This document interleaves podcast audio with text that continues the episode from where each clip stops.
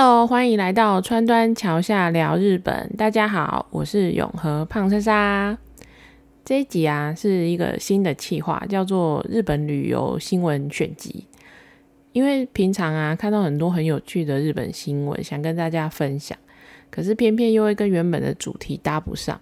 所以我就想说，哦，那就用新闻的方式报给大家听吧。首先第一集第一则的新闻是直岛的南瓜回来了。那位于濑户内海的直岛啊，是一个名闻国际的艺术之岛。那草间弥生就是创作的这个南瓜，是很多观光客去直岛一定会去打卡拍照的景点。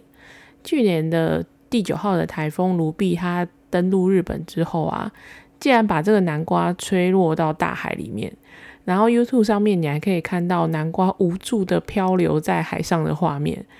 结果还好，经过一年多之后呢，它就在最近修复完成了，而且它也重新的把它公开展示，就放在它原本的位置。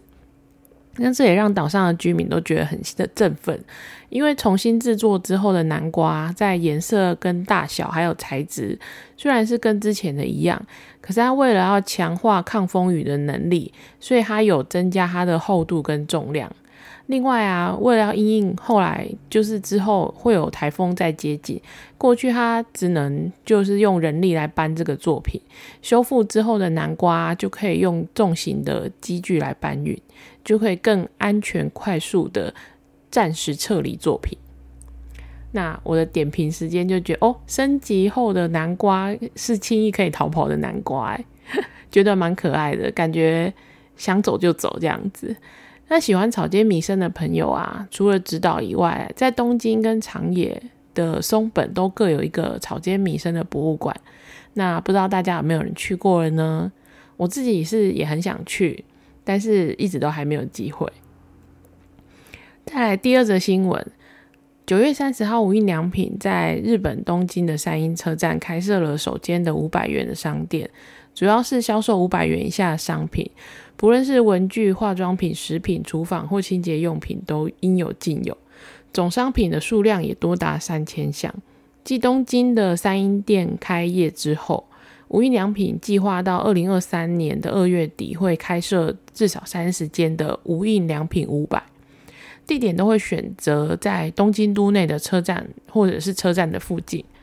对于旅客或者是忙碌的上班族来说，可以算得上是非常方便。我来点评一下，就觉得如果有去过那个吉卜力博物馆的朋友，一定会对三鹰车站很熟悉吧，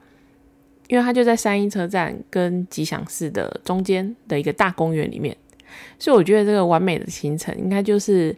去三鹰逛完吉卜力博物馆之后，就可以顺便去无印良品的五百店血拼，很棒吧。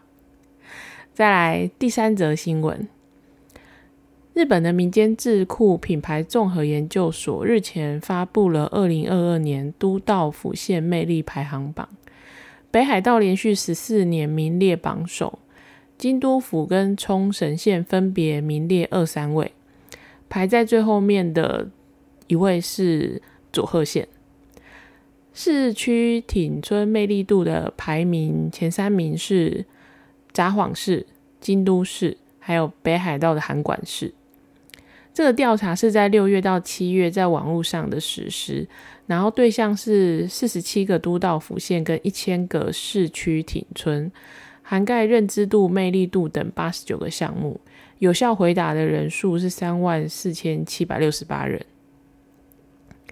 这个新闻我可以想说帮大家回顾一下，去年有个跟这个事新闻有关的事件，就是二零二一年啊，群马县的知事山本一太曾经召开了记者会，他批评这个调查依据不明，还有指出每年公布排行榜的时候，群马的排名都在后段班，所以他考虑要提告这个品牌综合研究所。可是其实啊，去年垫底的不是群马，是茨城。茨城的知事反而说啊，没关系啦，我们的县的县民啊，还是要以自己县来自豪啊。那今年垫底的佐贺知事，我不知道会不会发表什么意见。那难道佐贺县真的没什么可以去的地方吗？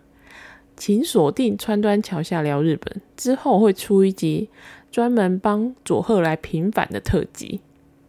好啦，那如果你想知道更多的日本新闻跟日本故事的话，欢迎跟你的朋友推荐川端桥下聊日本。我们下次见咯，拜拜。